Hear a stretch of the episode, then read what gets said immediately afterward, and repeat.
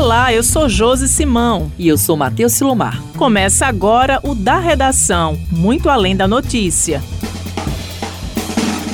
Este é um conteúdo da Rádio Tabajara gerado exclusivamente para as plataformas digitais. Toda semana você confere aqui, neste espaço, uma abordagem diferente sobre os principais assuntos do momento. Matheus, no episódio de hoje, nós iremos tratar de um assunto local de extrema importância. Pois é, Josi. Sabemos que em grandes centros urbanos, muitas comunidades tradicionais acabam sendo engolidas pelo desenvolvimento das cidades, quando não há um bom planejamento das gestões públicas para preservar a história e a cultura de cada região. E para trazer para o debate questões como meio ambiente, comunidades tradicionais e urbanização, temos como exemplo a luta dos moradores do Porto do Capim, na cidade de João Pessoa. Para aqueles que nos ouvem e não conhecem, João Pessoa é uma cidade com centro histórico muito rico, repleto de belezas naturais e históricas. Além disso, Matheus, a capital paraibana é a única cidade dentre todas as capitais litorâneas do Nordeste que nasceu à margem do rio e não do mar. É verdade, Josi. E a região do Porto do Capim, às margens do Rio Sanhauá, é tratada como marco zero da fundação de João Pessoa. Mas, infelizmente, a realidade é que a localidade e o centro, de maneira geral, apesar de tudo, é um local quase esquecido pelos moradores e turistas. Durante o dia, o centro é um local movimentado, com a grande concentração comercial, mas o fluxo de visitantes aos espaços históricos da região ainda fica muito a desejar. Com a intenção de revitalizar a região e transformar a área em um grande polo turístico, econômico e cultural, a Prefeitura de João Pessoa anunciou, na primeira metade do ano passado, o projeto do novo Parque Ecológico Sanhaúa.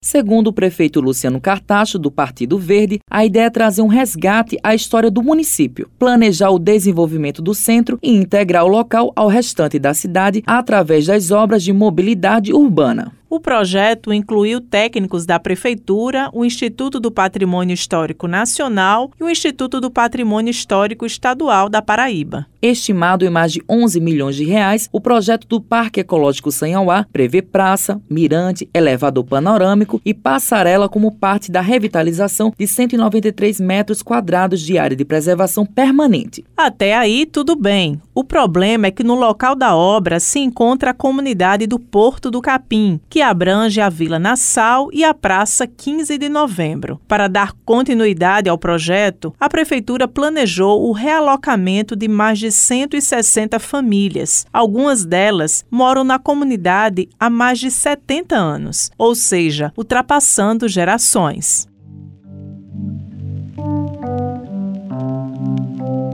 A área conhecida como o berço da cidade de João Pessoa, esquecida por tantos anos, voltou a ganhar destaque diante dos conflitos entre moradores e a prefeitura. Os protestos tiveram início quando os moradores da comunidade receberam notificações da Prefeitura de João Pessoa para desocuparem suas casas em um prazo de até quarenta e oito horas. A queixa é que, atendo-se a formalidades legais, a Prefeitura ignora o caráter humano e despreza o fato de que a comunidade existe ali há mais de sete décadas. Na época, o Instituto de Arquitetos do Brasil, Departamento da Paraíba, soltou uma nota técnica sobre o caso, chamando o projeto de higienista e gentrificador. Gentrificação e higienismo são conceitos que estão muito próximos uns dos outros, né? Este é Pedro Rossi. Ele presidia o I A B P B no período em que a nota foi divulgada. O higienismo, na verdade, é, é uma forma que a gente usa para poder falar sobre a limpeza social, praticamente, de uma área que está marginalizada, que está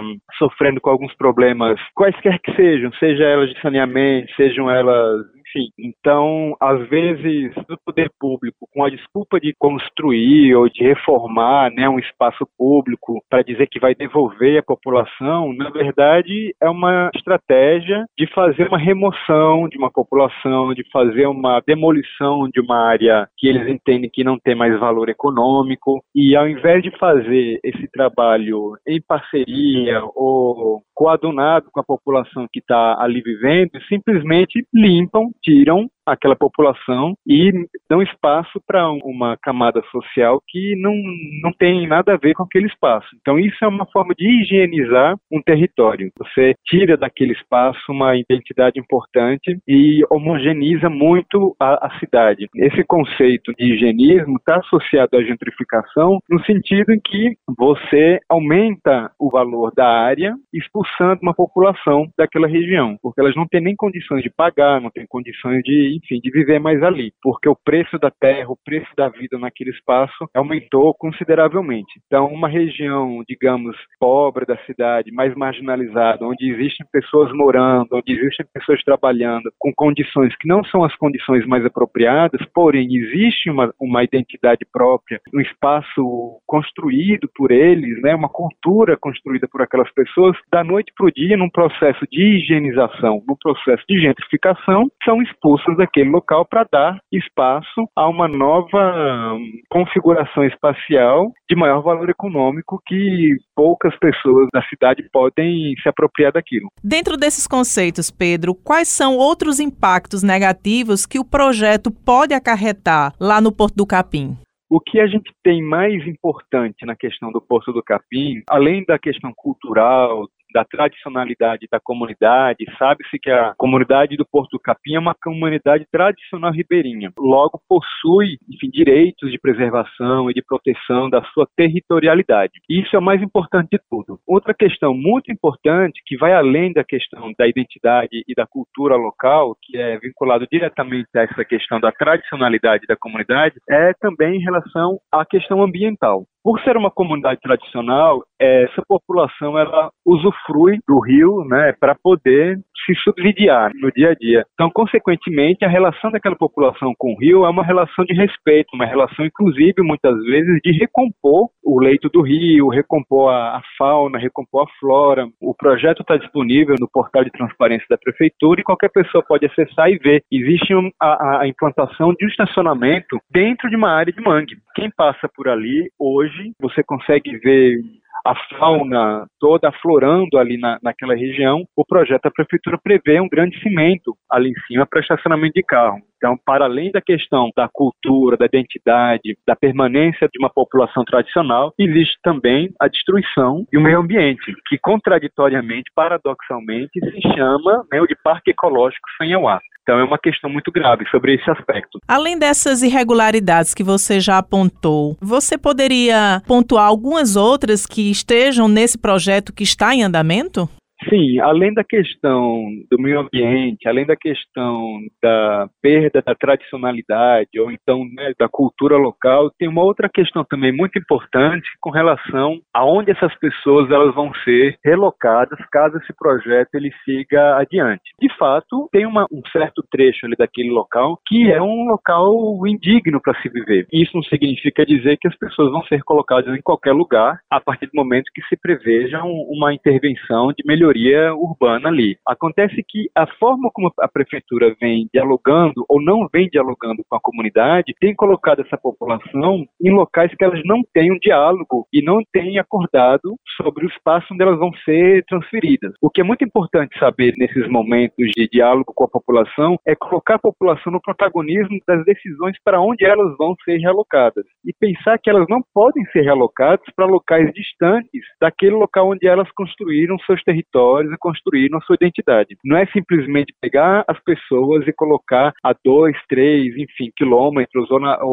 ou em outras periferias da cidade. É tentar procurar naquele mesmo território, naquelas proximidades, um local para elas morarem, porque elas usam o rio para trabalhar, usam o rio para viver, usam o rio para fazer diversas atividades. Então, transferir aquela população para algum lugar distante daquele, daquele território que elas construíram é também um, um problema muito grande. Eu diria até talvez o maior, porque se perde o contexto daquela comunidade tradicional ribeirinha. A prefeitura alega que o intuito do projeto é revitalizar aquele local ali no centro histórico da capital. Mas na sua visão, existe algum outro local na cidade onde esse projeto poderia ser executado que não causasse tantos impactos? Josi, quando a gente fala de revitalizar, a gente fala logo de algum espaço que não tem vida. É a primeira coisa que vem na cabeça da gente. Só que o centro da cidade de João Pessoa tem muita vida. Então, falar de revitalizar um espaço está completamente errado. Então, antes de qualquer coisa, a gente precisa falar sobre requalificar. E aí sim, para poder requalificar os espaços, a gente tem muitos espaços no centro da cidade que precisam de requalificação. É só olhar, por exemplo, para aquele condomínio Vila Senhauá que foi requalificado. As casas estavam abandonadas, as casas estavam em péssimo estado de conservação e a prefeitura conseguiu tirar da gaveta um projeto de muitos anos e fazer um condomínio para pessoas morarem através de aluguel social. E por que que não consegue fazer isso também, né, para a comunidade do Porto do Capim? Sobre o Parque Ecológico Sanhaúá, outra áreas, eu acredito que é possível sim fazer um projeto para aquela região. Eu não sou contrário de transformar um determinado espaço daquela região num parque. Eu acho que é completamente viável fazer uma intervenção urbana que vise a requalificação daquela área de risco e que haja também um compromisso da própria população dentro desse processo de traduzir aquele espaço num parque, mas que esse trabalho seja um trabalho que tenha a participação popular daquela comunidade que está ali há muitos anos. Muito obrigada. Até uma próxima. Até uma próxima, Josi. Após o aviso de desocupação, mesmo em meio a protestos expressivos, a Prefeitura de João Pessoa começou a demolição de parte das casas que ocupavam a área do Porto do Capim. As moradias derrubadas eram de moradores que aceitaram um acordo com a Prefeitura do benefício do auxílio aluguel e, posteriormente, apartamento em uma comunidade a mais de dois quilômetros dali. Moradores fizeram um café da manhã, onde convocaram entidades, pessoas públicas e portais de comunicação para dar visibilidade aos acontecimentos na comunidade. Dias depois das demolições, o Instituto do Patrimônio Histórico e Artístico do Estado da Paraíba, o I F A E P, decide pelo embargo das obras, sob justificativa que falta autorização para intervenção em área tombada pelo patrimônio histórico e cultural. Mais tarde, o I F A E P retira o embargo, mas segue analisando o projeto entregue pela Prefeitura. O I F A E P afirma que o objetivo é analisar a documentação para emitir o laudo autorizando ou não o projeto. Matheus, você conversou com a Secretária Municipal de Planejamento sobre o assunto, não é mesmo? Exatamente, Josi. Durante a entrevista, pedi para que ela me informasse sobre o lado da Prefeitura nessa história. Secretária, me conta um pouquinho qual a situação do atual projeto Parque Ecológico Sanhauá. Nós temos um projeto de requalificação para aquela área da Avenida Senhauá, que dialoga diretamente com a Vila Senhauá, que são os casarões que foram recuperados na Avenida João Suassuna. Essa obra, ela contempla a recuperação da Praça Napoleão Laureano, da Praça quinze de Novembro, a requalificação das calçadas e construção de ciclovias na calçada da C B T U, a implantação de um parque que libere a área hoje ocupada por algumas famílias para a recuperação do mangue, a construção de um mirante que permitirá ao nosso visitante apreciar o pôr do sol visto sob o ângulo do Rio Sanhauá, assim como olhando em direção ao nosso centro histórico, e ainda o encontro com equipamentos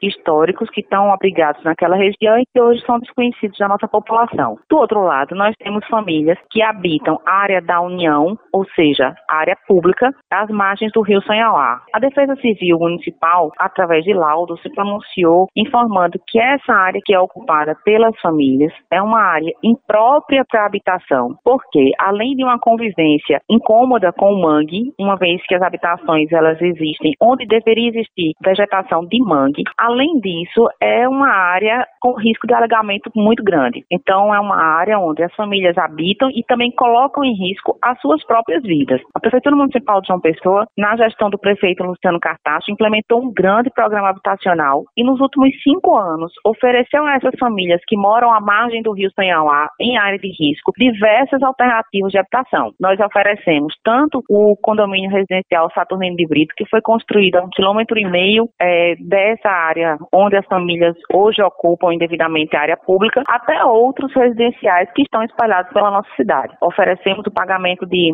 aluguel social, para que as famílias aguardem em um apartamento alugado a entrega de equipamentos que porventura não estejam prontos ainda, e não tivemos ainda a resposta satisfatória. Das cento e poucas famílias que habitam esse local, nós temos sessenta e quatro famílias que já saíram de forma voluntária, derivado de um diálogo muito franco e honesto com elas, já estão morando no equipamento Saturnino de Brito, ou seja, deixaram de ocupar uma área pública e morar em área de ocupação, em área de risco, em área de ocupação de área pública, e passaram a morar no seu próprio imóvel. Um imóvel lá no Saturnino de Brito foi entregue de forma gratuita. Então, o poder público municipal retirou essas famílias da margem do rio, de uma área pública, de uma área onde o dano ambiental ele é muito latente, e as colocou em sua primeira casa própria, doada. Importante ressaltar que a gente teve aí uma doação de um bem. O Ministério Público Federal, com o intuito de tutelar as famílias que moram em área de risco, nós entendemos até que a postura do M P F deveria ser no sentido contrário, no sentido de nos ajudar a retirar as famílias dessa área de risco, mas no intuito de tutelar essas famílias que moram em área de risco, ingressou com uma ação na Justiça Federal pedindo a paralisação da obra para que haja uma nova rodada de conversações com as famílias ocupantes de área pública. Nós queremos ressaltar que a Prefeitura nunca interrompeu o diálogo, mas que o diálogo vai se dar em condições de igualdade. Da mesma forma que nós tratamos as demais famílias que foram beneficiadas pelo nosso sistema de habitação, pelos nossos condomínios, pelos nossos residenciais, nós vamos tratar estes casos. Não vamos tratar de forma diferente. Então, as condições oferecidas aos demais que já ocupam um bem cedido pelo município de João Pessoa serão oferecidas a estas famílias. Não há diferença. Não podemos tratar de forma desigual iguais. Não seria justo. E a Justiça Federal entendeu pela paralisação das obras até que haja uma audiência nova de conciliação, onde a Prefeitura vai colocar suas razões e a comunidade, através do Ministério Público Federal e da Defensoria Pública da União, também vão colocar suas razões. Nós entendemos que essa decisão ela é nociva à cidade de João Pessoa. Há um contraponto entre o interesse de oitocentos mil habitantes que moram em João Pessoa e de trinta famílias que moram lá às margens do rio. Nós estamos querendo resolver essa situação com a destinação de um bem, de um apartamento, mas precisamos contar com o bom senso de todos também. Como é que está sendo esse diálogo? Vocês estão indo com frequência até o Porto do Capim? Como é que é feita essa questão desse diálogo entre vocês e a comunidade? Olha, durante cinco anos a gente participou desses diálogos das formas mais diversas possíveis. Nós estivemos na comunidade em reunião de associação, nós estivemos no I A B em reuniões sobre o tema, nós estivemos na Assembleia Legislativa, nós estivemos em diversos locais, na Câmara Municipal, para discutir esse assunto também. A comunidade do Porto do Capim existe há mais de setenta anos. Por que a Prefeitura resolveu fazer esse projeto da locação? Nós não estamos falando da comunidade do Porto do Capim. Vamos deixar bem claro para que o nosso ouvinte não seja levado a erro. Nós estamos falando da Vila Nassau. Nós estamos falando da ocupação em margem de rio que acontece da Avenida João Suassuna em direção à ponte que liga João Pessoa à Bahia. A comunidade do Porto do Capim está do outro lado. Haviam recursos também para intervenção na comunidade do Porto do Capim, mas como não houve acordo, como nós não chegamos a um bom termo em relação a esse, não há intervenção na comunidade do Porto do Capim. Nós estamos querendo, de fato, retirar famílias que moram dentro do galpão. Nós estamos também tirando e propondo a remoção de famílias que construíram as suas casas em área pública, área que deveria servir à população de João Pessoa como um todo, áreas que são mangue, que deveriam estar sendo tuteladas por todos nós de forma conjunta, porque as famílias estão recebendo alternativas para sua moradia, mas o mangue não está recebendo, o meio ambiente não está recebendo alternativa para sua subsistência, não. Nós não estamos intervindo na comunidade Porto do Capim. A comunidade que está sendo objeto de intervenção é a comunidade da Vila Vila Nassau. Essa comunidade ela se formou em torno do galpão da antiga fábrica de cimentos Nassau. Em vistoria feita pelo Ministério Público Federal e Defensoria Pública do Estado, foi identificado problemas de execução da obra, pois a derrubada de casas autorizadas pelos antigos moradores estavam afetando casas dos que não aceitaram o acordo. Ainda sobre esse assunto, o Ministério Público Federal, por meio de sua Procuradoria Regional dos Direitos do Cidadão, considera o Porto do Capim uma comunidade tradicional ribeirinha. O parecer técnico antropológico é do final de dois mil e quinze. De acordo com a legislação federal, por esse motivo, a comunidade tem proteção garantida por meio da Política Nacional de Desenvolvimento Sustentável dos Povos e Comunidades Tradicionais, fatos totalmente ignorados pela gestão municipal.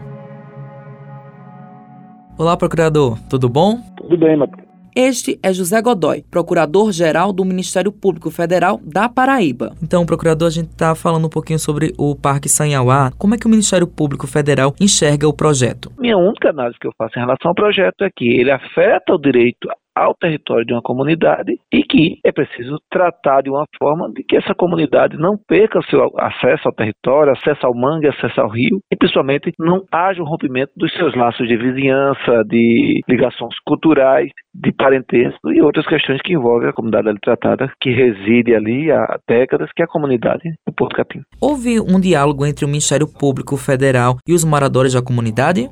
Sim, mas há um, vamos dizer assim, uma interação entre o órgão público, o Ministério Público e outros órgãos, como a Defensoria Pública da União e a comunidade, desde o ano de dois mil e quinze. Então há, sim, uma, esse diálogo, sim. Qual o papel do IPHAN dentro dessa perspectiva do projeto? Pois é, o papel do IPHAN é de defesa e preservação do patrimônio histórico nacional. Às vezes até lamento que o órgão não enxergue como patrimônio histórico manifestações culturais, como a manifestação cultural de uma comunidade como Porto do Capim, e veja apenas a questão arquitetônica simples, ou seja, somente cultura, patrimônio histórico, apenas prédio. É lamentável essa visão por parte de alguns setores do IPHAN, outros setores veem diferente, inclusive. Então, o seu papel era defender o patrimônio histórico brasileiro, mas, no caso Porto do Capim, Eles, eu tenho visto que eles apenas vislumbram um patrimônio arquitetônico erguido através de imóveis, prédios. Procurador, como é que está sendo o andamento durante esse processo? Quais as medidas estão sendo tomadas? Durante muito tempo, eu diria três anos, por aí, a nossa atuação se deu no campo das negociações e articulações para buscar ao máximo preservar a integridade territorial e a integridade cultural e a existência da comunidade, apenas no campo das negociações sem recorrer ao judiciário. Apenas no ano passado, nós vimos que as negociações não estavam surtindo efeito. Além do mais, por parte da prefeitura, houve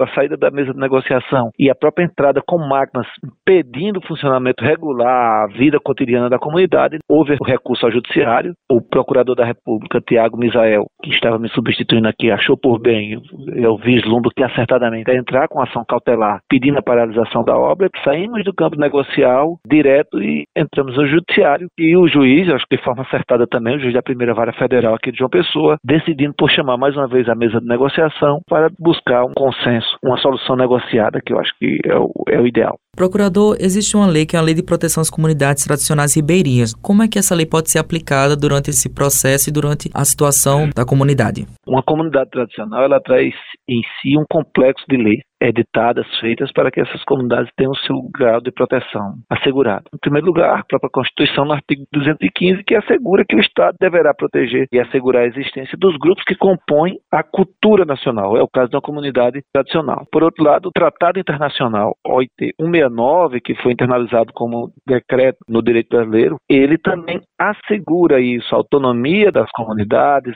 a rigidez do seu território, a preservação da sua cultura, do seu modo de viver e da sua sustentabilidade. E depois temos o decreto sessenta e quarenta, que aplica especificamente às comunidades tradicionais, que mais uma vez busca proteger isso, a existência, a cultura, o território e a sustentabilidade dessa comunidade. E por fim, a lei treze mil quatrocentos e sessenta e cinco, que assegura que as comunidades tradicionais que ocupam terras, é, imóveis ou território pertencente à União têm direito a algum instrumento jurídico de uso desse território, que é um T A U S, termo de autorização de uso sustentável da área. Então tem todo um complexo de legislação que protege essa essa comunidade. Procurador, está sendo descumprida a Constituição, nesse caso, da comunidade? Veja só, realizar uma obra sobre o território da comunidade, contra a sua vontade, sem buscar uma solução alternativa para preservar esse espaço, preservar a rigidez dessa comunidade, há o descumprimento do artigo duzentos e quinze da Constituição, que, que diz que o Estado brasileiro, todos os entes, deverão atuar para a preservação dos grupos que compõem a cultura nacional. Procurador, muito obrigado viu, pela sua entrevista.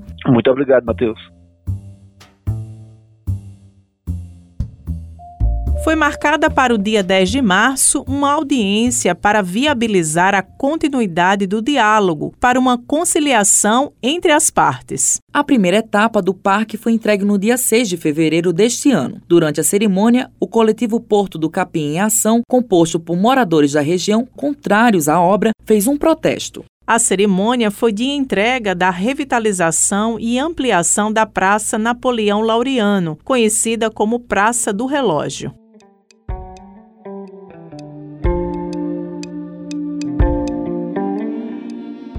Olá, professora Araci, tudo bem? Tudo bem. Esta é a professora de Geografia da U F P B, Araci Farias. A senhora poderia falar um pouco sobre a sua tese? Qual a abordagem em torno do Porto do Capim? A minha tese ela vai abordar a questão do conflito de uso do espaço do Porto do Capim no contexto dos projetos que são colocados na cidade, em especial na perspectiva de requalificação desses espaços. Aí dou uma abordagem específica sobre o conflito, o papel das mulheres nesse conflito por meio da Associação de Mulheres do Porto do Capim e o desenrolar desse processo desde dois mil e dez até os dias de hoje. Qual a sua visão sobre o projeto do Parque Ecológico dentro da perspectiva ambiental?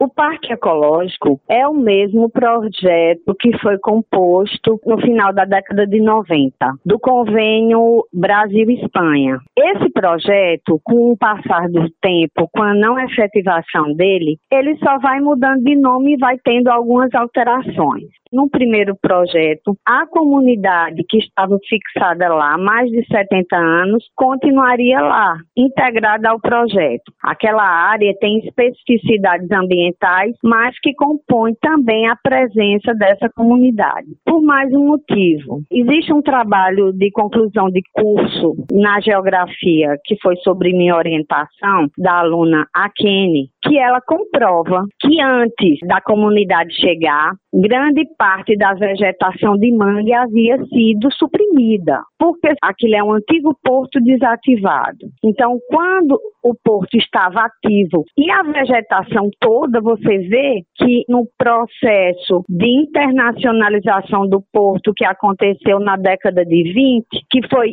ampliação de área para construção de porto, retirada de mangue, mais ainda do restante que já existia, com o cessar dessas atividades, quando o porto vai para Cabedelo e a comunidade torna aquele espaço como espaço de moradia há mais de setenta anos, eles são guardiões daquele espaço e há uma recuperação completa da área de mangue. Professora, e sobre a Associação de Mulheres do Porto do Capim? Qual a importância na sua visão desse grupo? Eu acho que são as grandes protagonistas dessa belíssima luta. Esse grupo de mulheres, em dois mil e treze, se oficializou enquanto Associação de Mulheres do Porto do Capim, que foram, a partir da sua formação política, descobrindo que tinham direitos e, na busca, reivindicação por esses direitos, enquanto cidadão político, cidadão que sabe seu lugar, vai na luta, pede ao Ministério Público reconhecer conhecimento de comunidade tradicional ribeirinha, com antropólogo oficial que realmente confirma a tradicionalidade. Porque, num primeiro momento, essa tradicionalidade ela era negada pela Prefeitura e pelo Instituto do Patrimônio Histórico e Artístico Nacional, que diziam que não, essa comunidade que estava ali não tinha nada de tradicional e nada de ribeirinha. Então, essas mulheres, em todas as suas ações, internamente na comunidade, trazem essa referência para cada um desses moradores. E por que associação de mulheres? Porque as representantes da associação são mulheres, mas elas representam o interesse de toda a comunidade. Por que as mulheres? Às vezes a pergunta é essa: por que são as mulheres que estão à frente? Porque elas estão lutando por moradia, por arranjo familiar, extremamente importante ali no Porto do Capim, é essa questão do arranjo familiar, porque tem espaços que tem dez, quinze famílias, que estão ali há cinco, seis, sete gerações. Então, essas mulheres que têm nesses arranjos de vizinhança uma forma de sobrevivência, e ainda mais em períodos de crise como esse, e que o Estado se ausenta em políticas públicas, ausência de creches, de escolas, ela depende para a sua reprodução e da sua família dessa empatia, dessa amabilidade que existe dentro da comunidade. Elas já sabem que se elas saírem dali, se forem relocadas a modo de um Saturnino de Brito, existiriam dois problemas. O primeiro, estariam quebrando sua relação de identidade. No segundo momento, a relação de vizinhança também estaria comprometida. E além disso, como foi falado pelo procurador José Godoy, ali é uma área de tensão a Saturnino de Brito. Esses apartamentos, os quais a prefeitura querem relocar a comunidade, foram apartamentos que sobraram, porque na Saturnino de Brito existiam dois grupos rivais de graus de violência. Como um grupo não quis ir, sobrou esses apartamentos. Então se pensa, ah, então se sobrou, a gente coloca lá os moradores do Porto do Capim. Só que a relação dessa comunidade pacífica, ordeira, porém lutadora e sabedora dos seus direitos, sabe que pode e tem o direito de ficar na área do porto, porém sem impedir a implementação do projeto ecológico Sanhauá. A grande questão da prefeitura é na Vila Nassau. No primeiro momento, a prefeitura justifica que a Vila Nassau não é Porto do Capim, é uma inverdade, porque os moradores mais antigos do Porto do Capim moram na Vila Nassau. Então, retirá-las de lá, relocá-las dentro da própria comunidade, em espaços existentes de domínio da União. Muito obrigada, professora, pelas suas contribuições aqui para o nosso trabalho, viu? Eu que agradeço.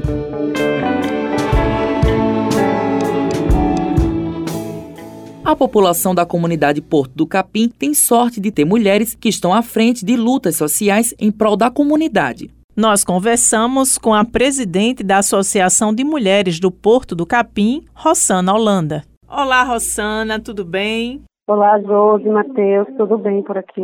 Nós gostaríamos que você falasse um pouco sobre a Associação de Mulheres. Quem faz parte da associação? Então, vale enfatizar assim, um pouco do contexto histórico, do processo histórico de organização política da comunidade, que ela se dá perante esse processo de angústia e de desinformação do projeto de intervenção que a prefeitura tem desde noventa e sete aqui na comunidade. Até então, não existia uma organização que de fato discutisse os interesses coletivos da comunidade. Em dois mil e dez, surge uma comissão de moradores com o objetivo de discutir o projeto da prefeitura e o principal objetivo era permanência e fortalecimento da comunidade.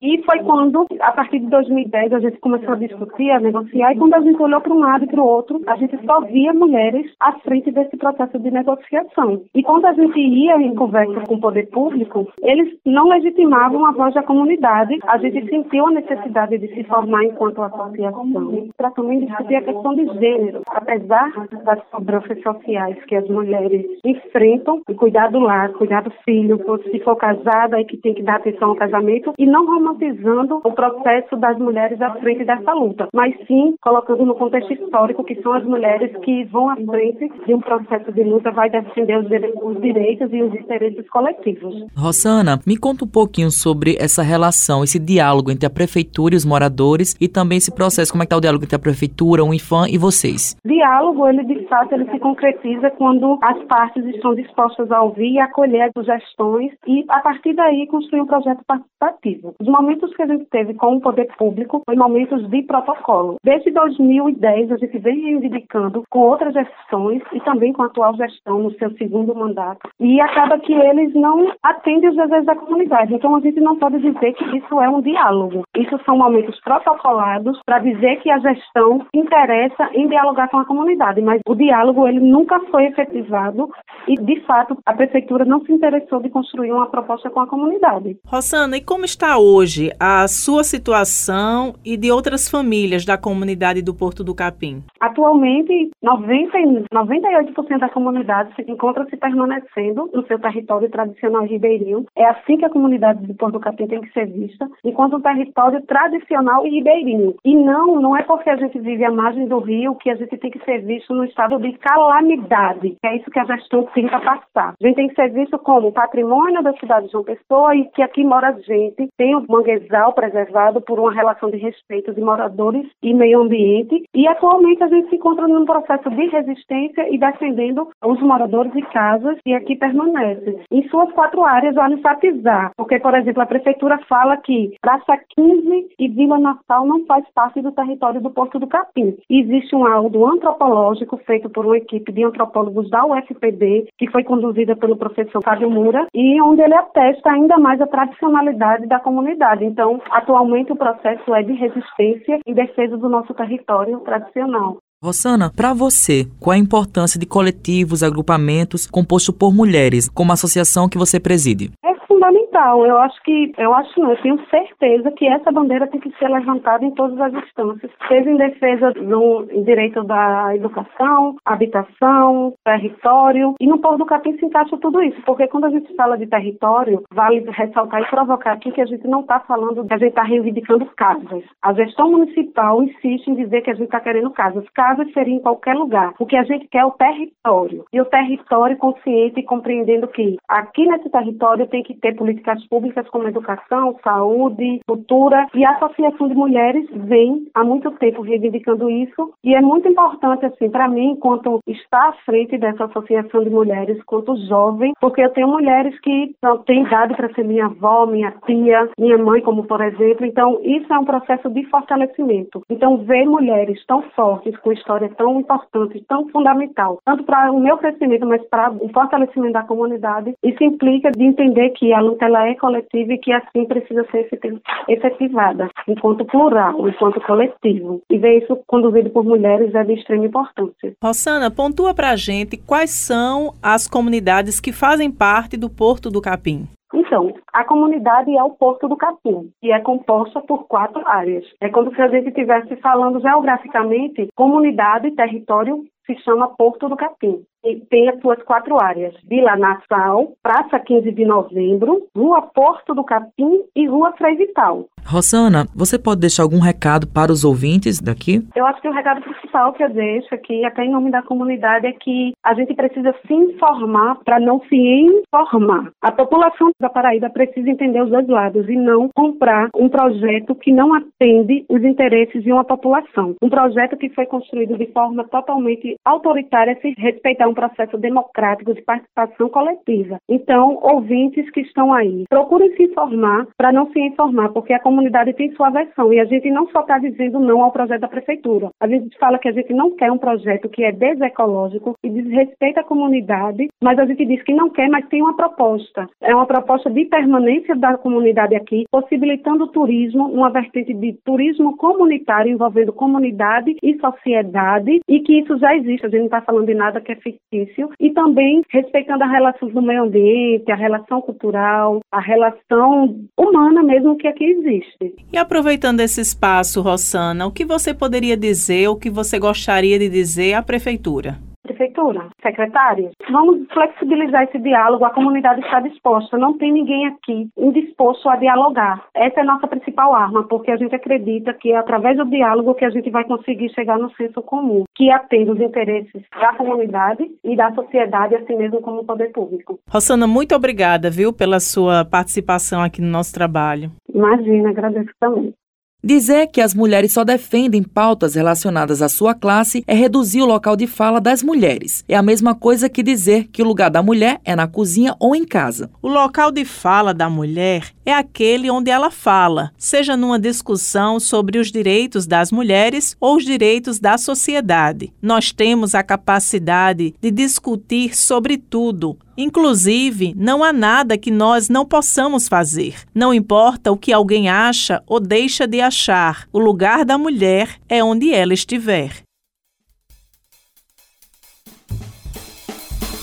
O Da Redação teve a apresentação de Josi Simão e Matheus Silomar. Produção e roteirização de Matheus Silomar e Cibele Correia. Direção e edição ficou por conta de João Lira. Supervisão do gerente de jornalismo Marcos Tomás. Esta é uma produção da Empresa Paraibana de Comunicação. O Da Redação desta semana se encerra por aqui. Até a próxima. Até lá, e lembrem-se, todo dia é Dia da Mulher.